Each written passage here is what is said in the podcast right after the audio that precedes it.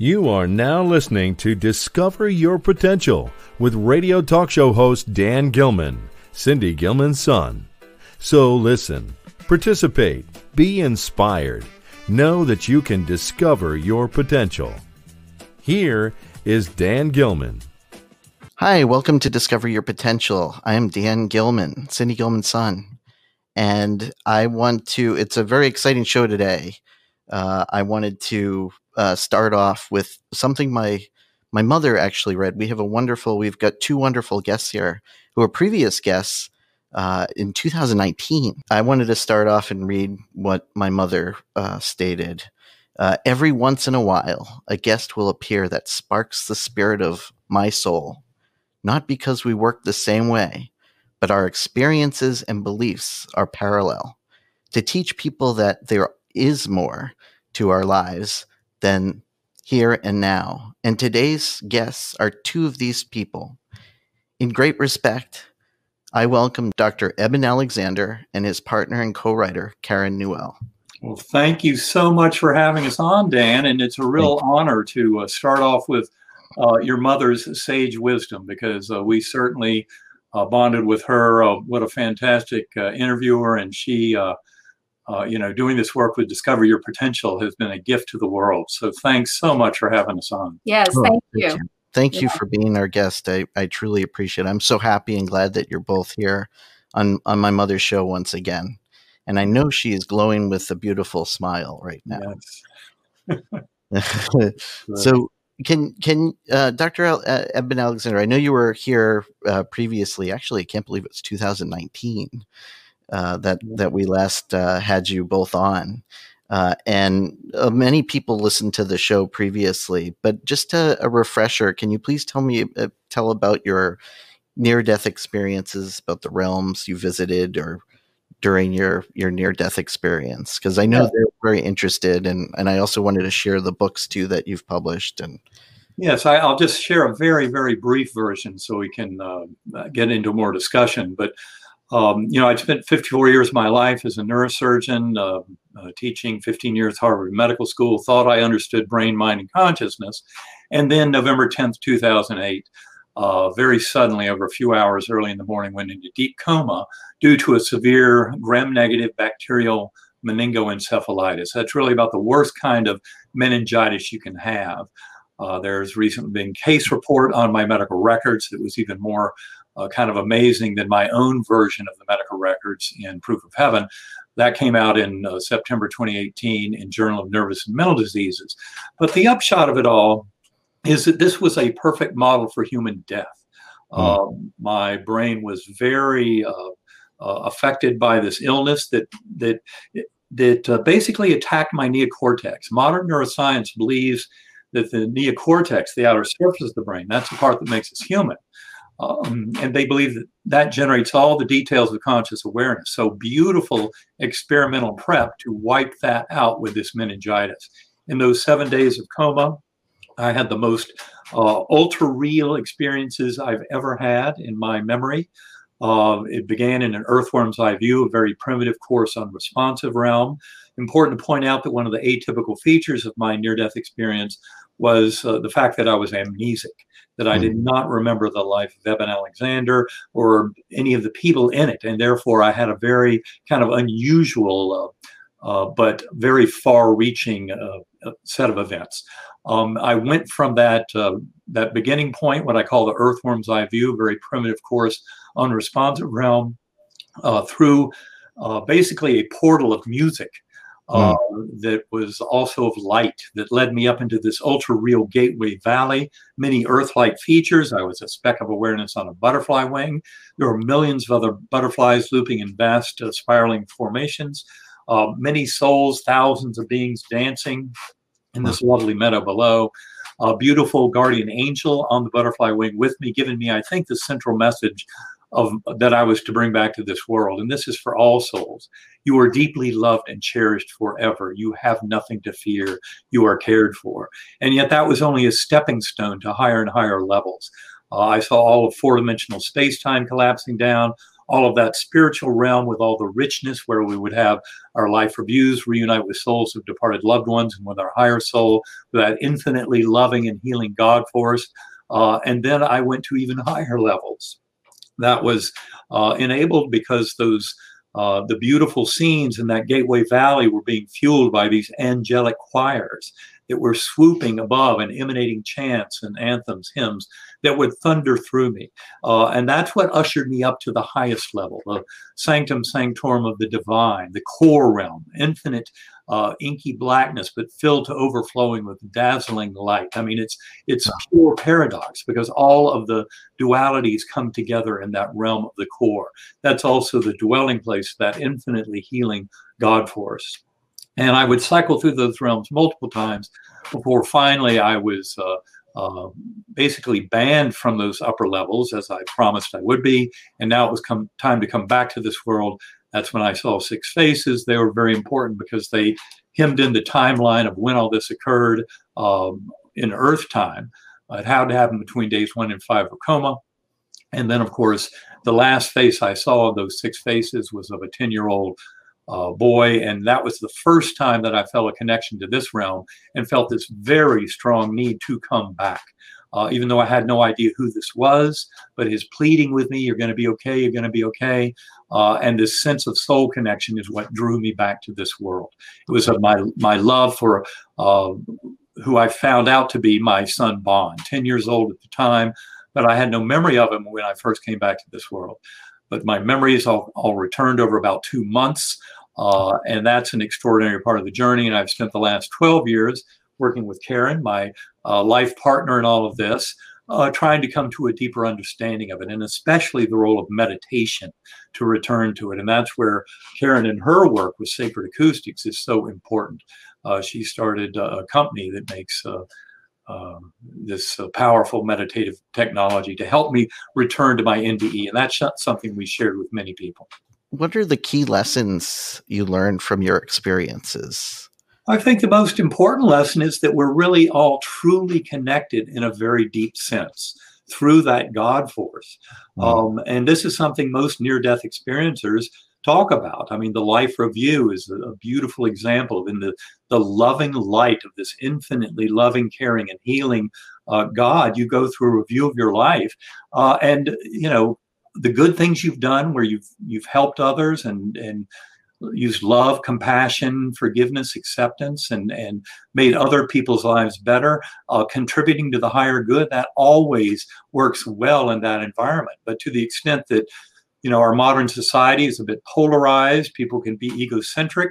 What we can find is that sometimes things that we do just for ourselves, and that we do especially if they hurt others, they don't really work well in that environment. We learn lessons in that life review. And I think that's one of the most important lessons we can all learn, is about this oneness of connection. And it's something that's greatly expanded in the work I've done in the 12 years since, from a neuroscientific perspective of using meditation to re-explore, sharing other journeys with other people, this oneness of connection that, as Karen and I often say, the golden rule, treat others as you would like to be treated, in many ways is written into the very fabric of the universe. That's the most fundamental lesson that comes back from near-death experiences.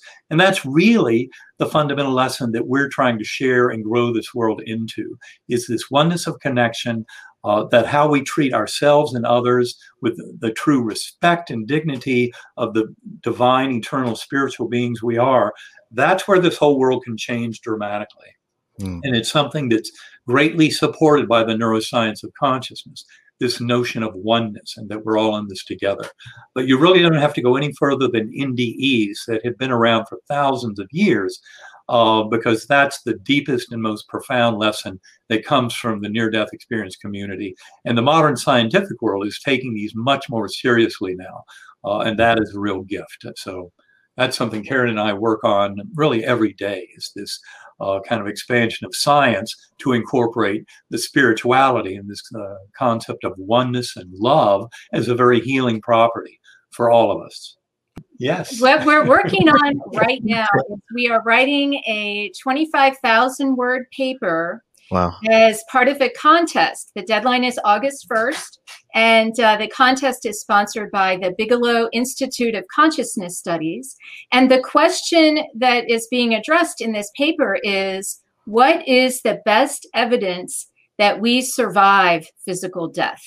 And so we've been putting together all the evidence we can think of. And I'll share with you that something I think is incredibly key that not many of us realize. And that is that when we die, there are definite patterns that show up. And an incredible study that was done at Hospice Buffalo in New York by Christopher Kerr and the Palliative Care Institute a few years ago, all studies up until now had been at end of life were done asking the clinicians and the medical team that was around the patient what their observations were. But this time, they asked the patients themselves. So in a number of structured interviews over many weeks, all leading up to their actual date of death, they tracked what he called their end-of-life dreams and visions. And what is so remarkable is that 88% of these participants reported having at least one end-of-life dream or vision. The most incredible statistic is that 99% of these people who had these experiences, they said they were real. They were not hallucinations. They were actual lived experiences. 99% of the people said, no, this is not a hallucination. It's the most, just like what Evan's just said, it was those most alive and alert I've been ever. And one of the most significant things that these people dreamed about was their deceased relatives coming to get them. And so this is just, when are we going to start trusting these people telling us they're not hallucinations? So many people dismiss Eben's experience as a hallucination. People know the difference. And that's what's so exciting. And well, I would just add that from, in my particular case, there's no reason to think it was a hallucination at all, mainly based on the scientific study of my case. My brain, all eight lobes of my brain were too heavily involved with full thickness damage from this infection, neurologic exams and lab values. I mean, this was a horrible case of meningitis that really had no significant chance of full recovery. Because you need a brain in order to manufacture a hallucination. Yeah, you need a cortex. Yeah, according to neuroscience, all the details of modern conscious awareness, everything you see is put together in your occipital lobes in the back of your brain. Everything you hear is put together in the acoustic and temporal cortex, executive function, language, body position in space. These things are all distributed in various parts of the neocortex. So once you get rid of the neocortex, which my meningoencephalitis did so effectively, you have no place left to have a dream or hallucination. So many people who hear about their parents who are dying, oh, my mother has shown up, oh, there they go hallucinating. It's not a hallucination. No, that's actually a sign of reality. Yeah, their loved ones are actually showing up. And so in this paper, we're setting out to really provide all of the evidence that supports this concept. And there is plenty of it. And so we're really hoping that whoever wins the contest, there's 50 entrants, and there will be 3 top winners and 11 honorable mentions, we're told. And whoever wins, whoever's the top paper, we really, really hope that this begins a serious conversation in the mainstream world about this topic, because so many people just dismiss it. And we need to start realizing this is how reality works. We don't really die when our physical body dies. That's incredible. Yeah. I not to bring up with my mother, but when she was, let me switch here. But when she was in the process of passing away, of course, I asked her, do you still believe in angels? I don't know why I asked her that, but it was kind of in the moment. And she looked at me and said, yes, of course. She was with the angels. She was with the, exactly. She was. Well, that's the beautiful thing about this. In fact, my mother passed in April of 2019. And it was an amazing experience for my 3 sisters and myself who were there at her bedside. She had been completely unconscious for 4 days there at the very end because of a respiratory thing. She was 99 years old. But her mind had been very sharp up until those last 4 days when she just was unconscious. But in the second night of those 4 days, she actually woke up at 2:30 in the morning, fully lucid, conversant. She woke her nurse up. She said, "My mother's here. Call my children. She's here." Wow. And I know from all of my experience working in this with thousands of cases, NDEs, deathbed visions, after-death communications, I know that that is actually a sign of the reality of the experience. Well, and that she's very close to death, because the other thing that was noted in this study, they tracked, you know, how, when these events were actually happening. And first, people were dreaming of living relatives and their past. They would kind of return back to their childhood and relive certain events. And then as they got closer and closer to the moment of death, dreams of deceased relatives and loved ones increased significantly. And it's interesting that the other thing is about all of this is that most people don't talk about these experiences. Even when they're on their deathbed, they think if they talk about them, people will think they're crazy. And in fact, that's what happens. And so some of these participants would say, "Oh my gosh, you mean you want to hear about these experiences? You don't think I'm crazy?" And so what a gift it would bring to this world if we all realized this was coming, and that it's actually a beautiful transition. Christopher Kerr talks about how much of what these people are going through in those final days, they're really coming to terms with events in their lives. They're finding peace. Once they kind of start having a foot in both worlds, that peace takes over. So any angst just dissolves away. And this really needs to be seen as a beautiful transitional process. And of course, so many of us don't even think about that moment. We just put it out of our minds until the day comes, or it could just happen suddenly, as you say it did with your mother. So it's good, I think, for us to be prepared. I had questions that people actually sent me. Our listeners actually sent me a bunch of questions, if you don't mind. Sure. And it obviously does tie in, but they asked, you know, they were trying to understand what is consciousness and non-local consciousness, and what is the difference between the two? Yes. The first thing, let's start with consciousness. And the definition really is very simple. It's awareness of existing, you know, so that is something that our fellow humans, our fellow animals, we can surmise, we all have a sense of existing. There's something it is like to be us existing in this world. And that's what continues after your physical body dies. And that is what continues. Now, so conscious awareness is kind of the key concept. Now, it turns out there's a slightly kind of paradoxical twist to that in the full definition. And that is because there's also a body of information that is known as your subconscious or your unconscious, that does play a role, but in the moment may not be immediately apparent as kind of conscious elements. So when we talk about consciousness, you also have to admit that there's a certain facet of consciousness that seems to be a bit subliminal, kind of below your everyday consciousness, and yet we can have access to it. And of course, go ahead. That is a region that we get into. For example, in dreams, you get into the unconscious, and a lot of the interaction in dreams has to do with working through the elements of the unconscious. But that's not what non-local consciousness is. No. Then okay, so this is the consciousness we're talking about now is kind of your everyday consciousness of living in this world, and then of course the consciousness, this unconscious piece of that concerns dreams and that kind of thing.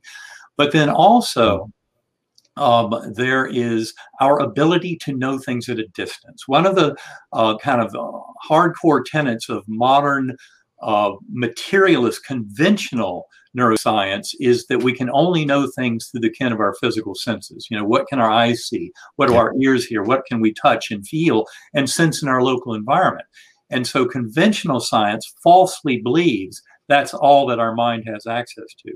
And yet modern psychology must admit through evidence in millions of cases that we also have access to information beyond our immediate here and now. And that's non-local consciousness. That's non-local consciousness. And that presents, for example, in telepathy. If you want to learn more about telepathy, read Guy-Leon Playfair's book, twin telepathy. He estimates 35% of identical twins have strong telepathic connections, so strong that, for example, if one of them burns their finger on a stove, the other twin 1,000 miles away could develop a blister and feel pain on that same finger. That's a really powerful connection, and yet he documents many of those kind of cases. So telepathy, a very strong example of kind of non-local consciousness. We also have things like psychokinesis, distance healing. These are all things that have been studied scientifically. Remote viewing is one of the most intensely studied. You know, the various kind of psychic spy programs and other ways of discerning information at a distance and not even localized to the now. So these are all examples of non-local consciousness. And I would simply expand that list by saying that then you can move into things like near-death experiences and very similar in quality or shared death experiences, but they happen in people who are physiologically normal. A shared death experience is just like an NDE, but it, for example, happens if somebody maybe 1,000 miles from their mother who is departing the physical world right now, and her soul comes through them on the way out, even to the point where the bystander soul can witness a full-blown life review. That's an example of a shared death experience.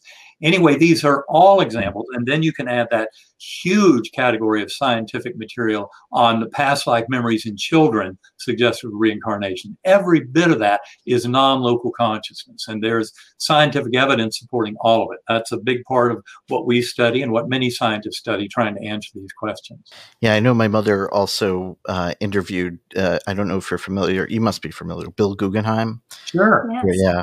So, yeah. He, and actually he was on a few times, but anyway, it brought up some memories there that he discussed of his own experience with kids who have had not only transition, but also have had many experiences.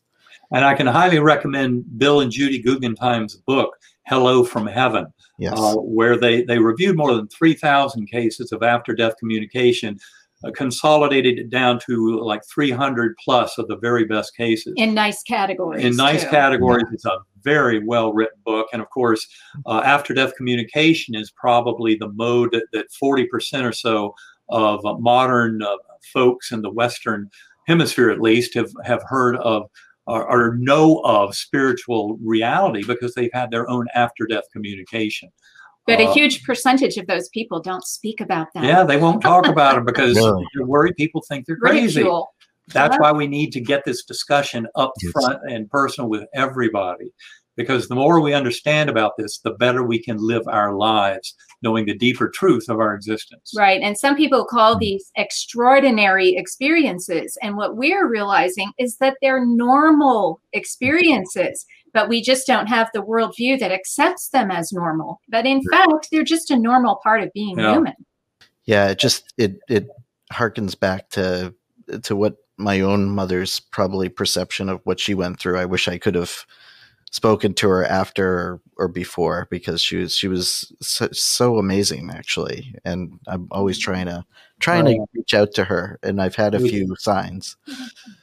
Well, I'd love to hear more about a few signs, because to us those are very, very intriguing. And I expect your mother would know how to deliver that. Yeah, she would be one very good at kind of reaching back across the. Apparently, it's up to that person, that energy, to create that. So what happened? Did you have some signs? I've had quite a few signs.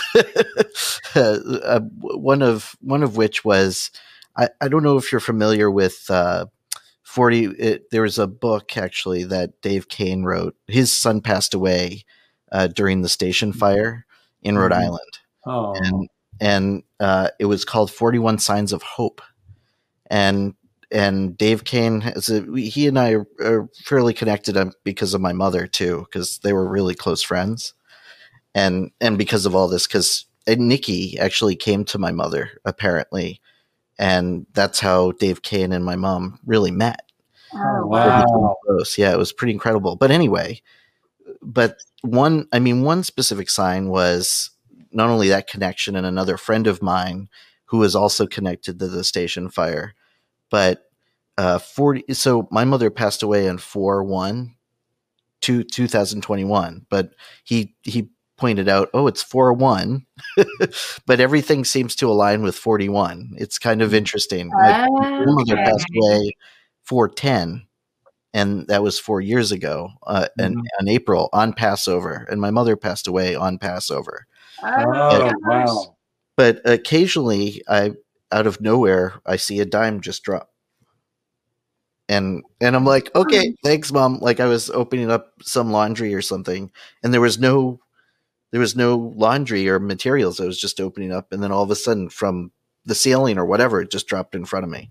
So I was I'm like, okay, because I always said, is she around? Yeah, those synchronicities are a beautiful gift of the ongoing connection we share with our loved ones, even after they have left the physical plane.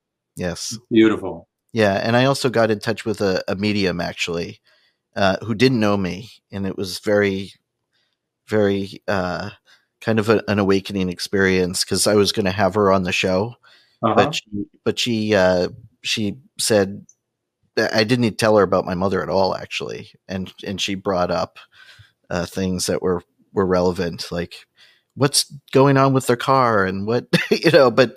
My mother was connecting in that way. So it was really interesting. It sounds like what my mother would say. Yes. Well, mediumship evidence is also part of this paper, because some mediums are quite talented at bringing through accurate information. And it really is another piece of evidence that our awareness continues and is able to then communicate in all different ways. The dimes through a medium, all kinds of ways, a feeling, a perfume smell, so many ways we can stay in touch. The absolute best way is the way Eben did it, and so many others. They had their own experience. They knew firsthand from having had the experience. I'm not sure Eben ever would have read all of this research and everything unless he'd had that experience. Right. And that's really the shame of it. But if people are curious, you can take matters into your own hands. I never had a near-death experience, but I practice all kinds of techniques, non-local consciousness techniques, ways to get in touch with that part of me that's greater than this body. And that's what I think us and we and your mother really bonded over, because she understood that at such a deep level, that knowing that sort of authentic essence of who you are will get you closer to realizing that it never dies. Yeah. And, we can talk about it all we want. There's plenty of evidence. Some people, that's enough. When they dive in and start doing all of that reading, occasionally you'll run across a story that potentially has some issues, maybe some fraud or something like that. But those are rare. And to find just one of those by no means dismisses all of the other experiences. That's what people need to realize. And seeking out and cultivating experience with your inner world through meditation, through contemplation. There's all kinds of techniques out there, centering prayer, self-hypnosis or hypnosis itself. With a practitioner, all kinds of ways to do this. That's really the best way, is to set out on a journey and find out for yourself.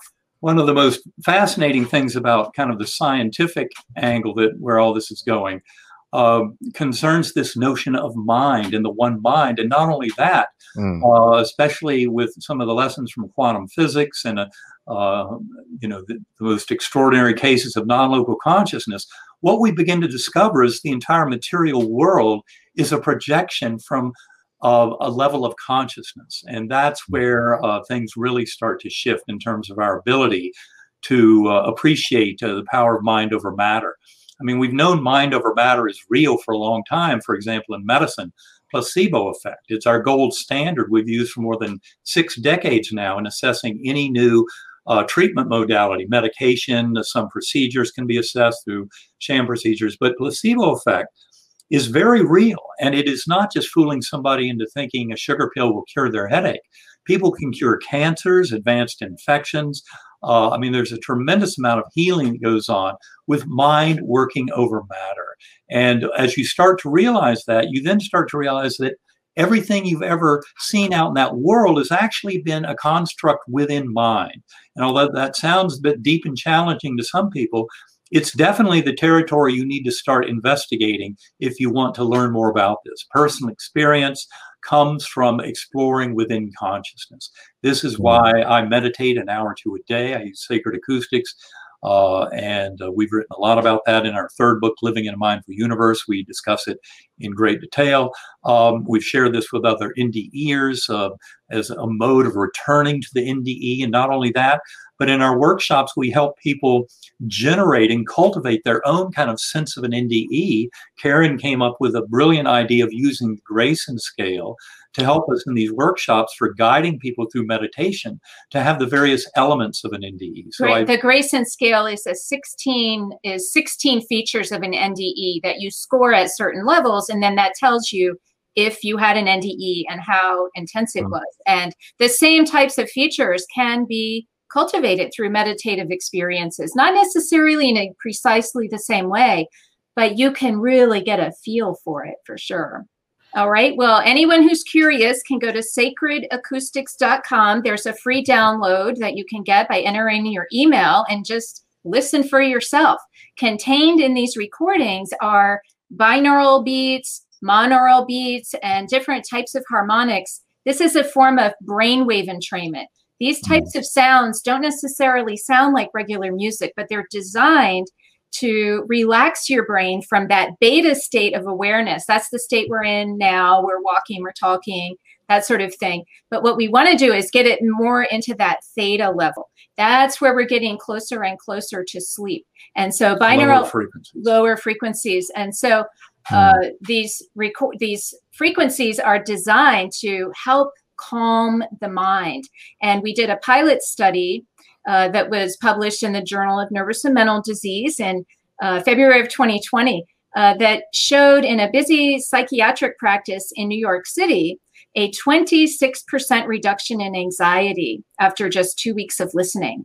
And so these frequencies aren't necessarily only for generating, you know, non-local consciousness experiences. They also can just help you to relax, help you to sleep, help you to focus. So many of us have these very busy minds. I know mine is. And when I first tried to meditate, that's all that would happen is my thoughts would just constantly go. And so these types of recordings, along with some other techniques, really help to settle the mind and give me that foundation so that I can move a little further. And some people use them for temporarily to address a certain issue, and others, like Eben, use them on an ongoing basis. And I can tell you that those who do this on an ongoing basis, eventually things start to happen that maybe they weren't expecting. You know, intuitive feelings start to get stronger. The dream space gets more vivid. Really, any sort of meditative techniques can contribute to those types of things. But these recordings at sacredacoustics.com are just one way, one tool of getting into that space. I would simply add, you know, as a neuroscientist interested in consciousness exploration, I was very attracted to binaural beat brainwave entrainment way back in 2011, soon after my coma. I knew I had to get into meditation, but I wanted to really... 2010, sorry. But I needed a very powerful tool. And I'd heard about differential frequency brainwave entrainment working to do that. And just to kind of cut to the chase for your audience. Yeah. And we do discuss this a lot in Living in a Mindful Universe in our third book. But what we think is going on here is these sounds, slight differences in the frequency between the two ears influence the lower brainstem in a very powerful fashion. And in fact, this phenomenon was discovered in the mid-1800s by a Prussian physicist. He found that a pure tone in one ear and a slightly different pure tone, say, for example, 100 hertz, 100 cycles per second, one ear, 104 hertz in the other, gives you a 4 hertz wavering signal, this powerful wah, wah, wah, wah, that's deep down in the brainstem. And that seems to work in liberating conscious awareness from the here and now. And what I believe is happening is it's really creating such a strong resonance between that lower ignition system in the brainstem and the upper, what are called thalamocortical loops in the neocortex, that it's actually allowing kind of a monotonization of the information processing there to allow your conscious awareness to go free. But you don't have to understand. You don't have to understand the mechanism at all. You just have to experience it. And it's important to listen through headphones. Headphones do give you the maximum amount of power from these tones. And I'll tell you, if you're interested in those recordings that help to reduce anxiety, we have put them into a bundle. We call it the Whole Mind Bundle. And there are the exact same recordings and listening protocols used in that pilot study available to anyone, regardless of financial issues. We make it completely free if needed. So just go check that out if you're interested. The Whole Mind Bundle. And by the way, that case study, the control group only had a 6% improvement. 7%. 7% versus 26%. And the control group, were patients in the practice who got their regular therapy but did not add listening to these sounds as part of their routine. So they were in their normal therapy and didn't see nearly as much reduction in anxiety over that 2-week period. Right. And it's the report is by Dr. Anna Yusim, Y-U-S-I-M. And she wrote a beautiful book called Fulfilled, which is all about a spiritual approach to psychiatric practice. I highly recommend her book. Oh, that's great. I'm going to look into that. And I'm sure our listeners will as well. I bet you would love to interview her. She's a wonderful person. Yeah. If you'd like, we can put you in touch. Oh, that would be great. I'd love that. That would be terrific. When you go in this meditation state using the acoustics, can you also, when you go into this higher consciousness, you could also potentially have not a near-death experience, but almost like an awakening, correct? Usually when you go into these meditations? Well, yes, you have. What I've experienced is basically a bridge to connect with my guides, with that beautiful guardian angel I had in my near-death experience, but also, and I tell the story of my initial contact with my father. My father had passed over 4 years before my coma, and yet he was no part of my NDE. Part of the confusion there probably is related to my amnesia, but the amnesia was a very crucial element. But I explain all this in detail in Living in a Mindful Universe, but I did encounter my father's soul early on with this kind of differential frequency brainwave entrainment. And he has returned to me periodically as a very important guide. Now, I will confess, I can't always successfully connect with him in meditation. And you also do not have the same hyper-real feature. Yeah, that's the other thing I must admit, is the meditation has been very powerful as a way to develop my relationship with all the elements of my NDE, and really to kind of relive and carry on with the energy and the healing power and information of that NDE. But as Karen points out, I have not yet fully duplicated that ultimate ultra reality that I experienced deep in coma in the Gateway Valley and in the core realm of things being way too real to be real, much more real than this world.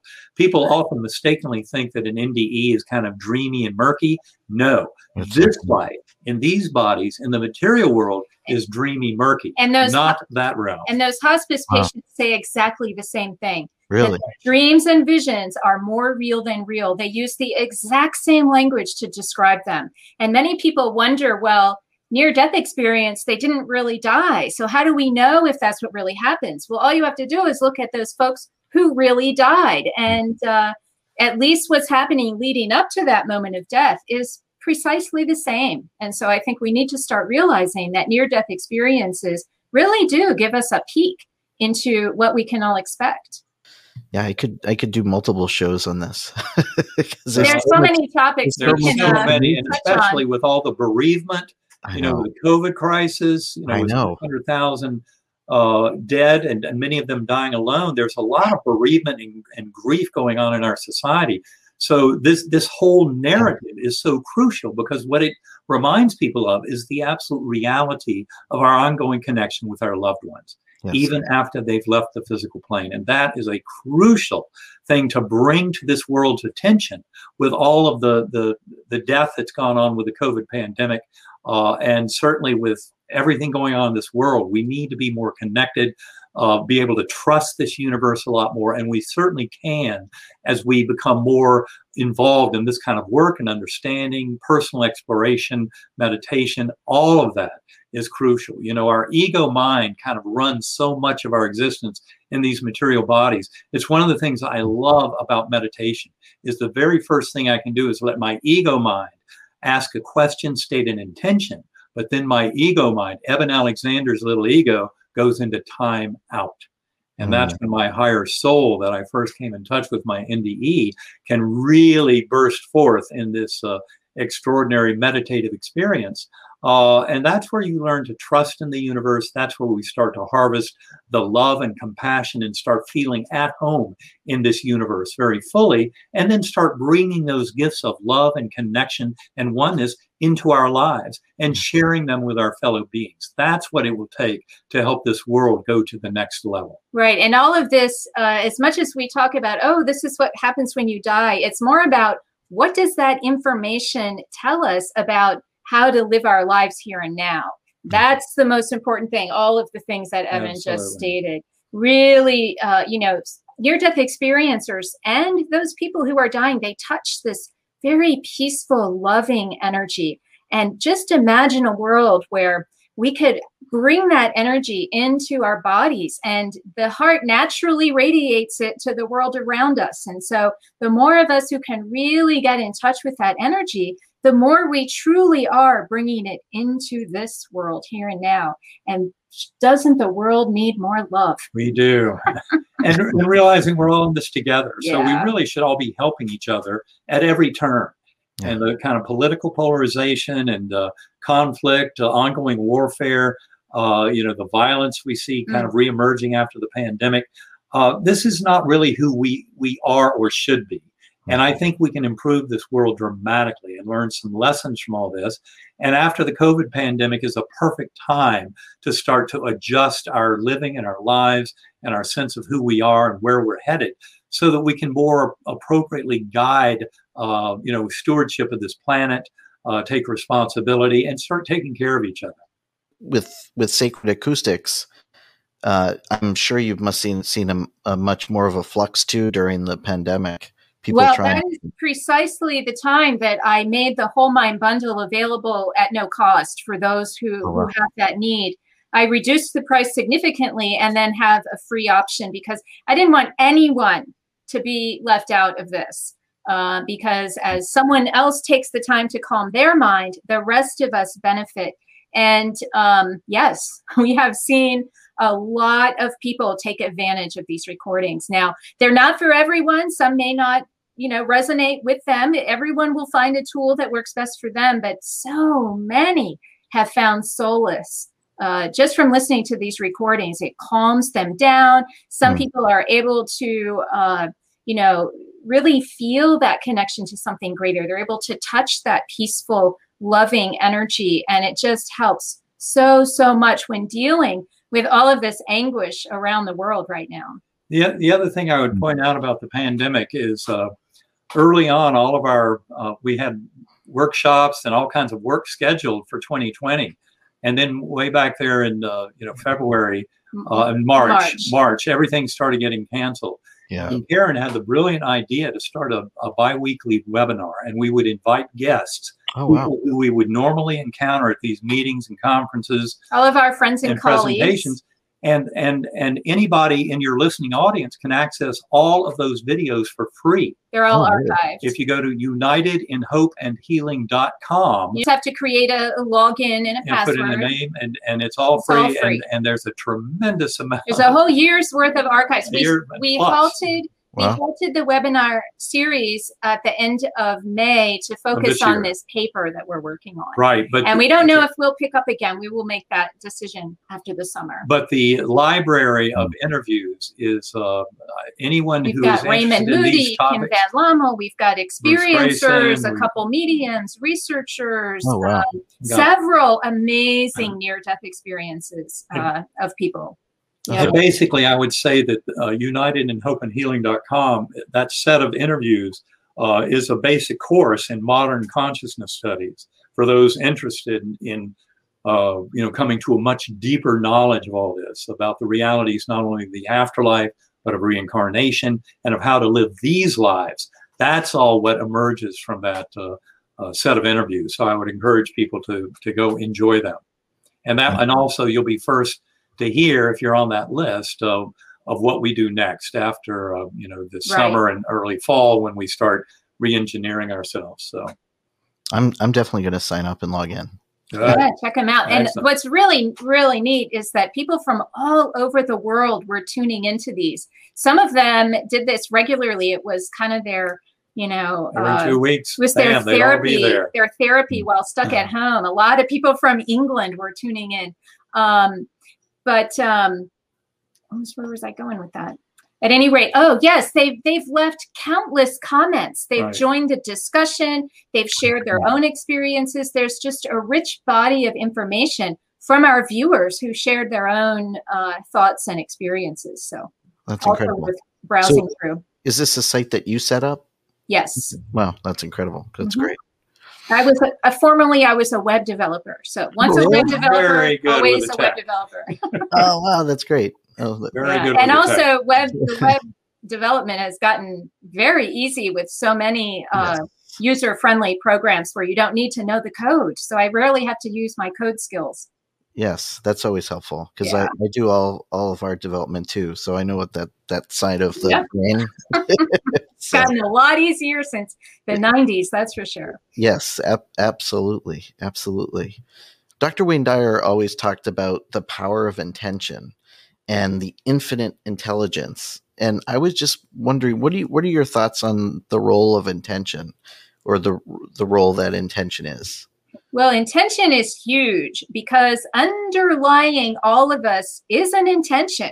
And many of us aren't really aware of our intentions as we go throughout our day. And the more you can become aware of them, the more you can use them to really create what you want to see happen in your life. And so lots of people talk about intention as, repeating a phrase over and over again, or, you put a little sticky on your mirror with that phrase. And the thing that is missing from that is the feeling of what would you feel like should that intention be fulfilled. And so adding that to your sense of intention is very critical. And I believe Wayne Dyer was a proponent of that as well. I remember listening to him long, long, long ago on cassette tape recordings, I guess from his PBS programs, but he was talking about this sort of thing many, many years ago. So it's about time. But did you have any words on intention? Well, I think intention is everything. And, in fact, we really, all of us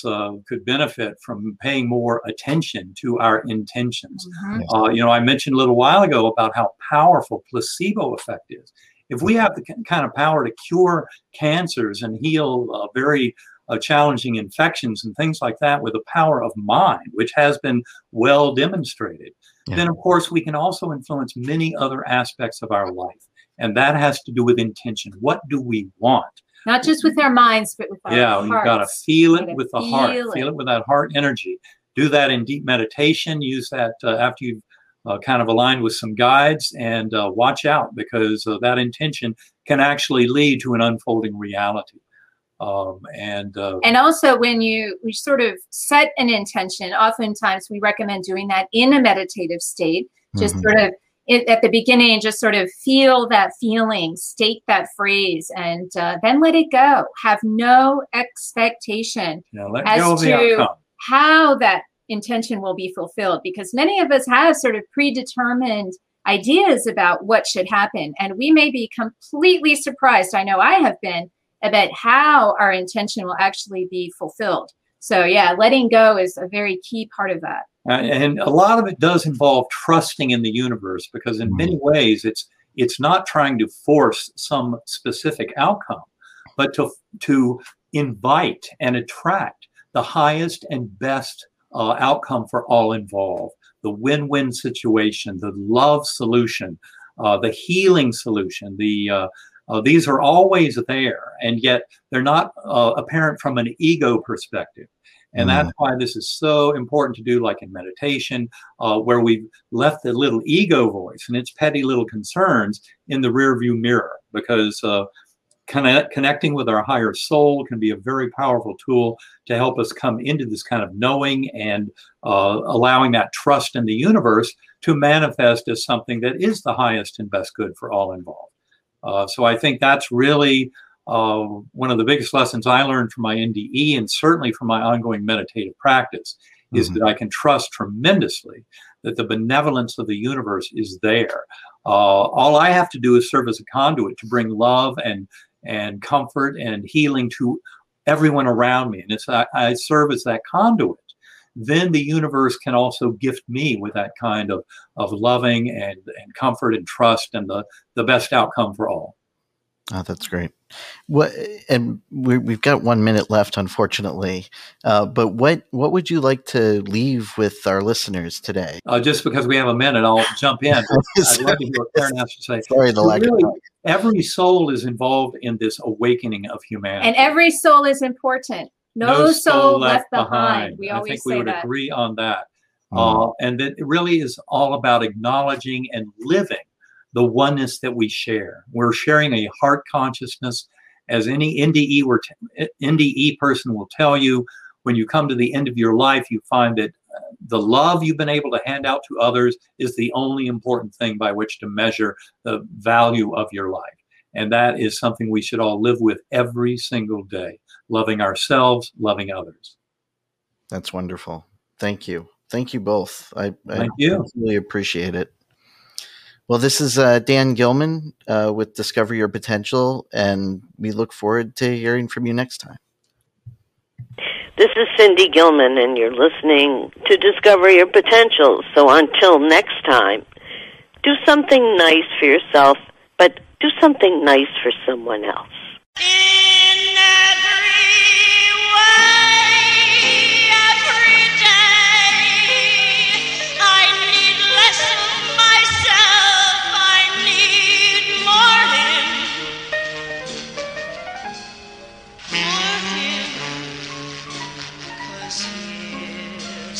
The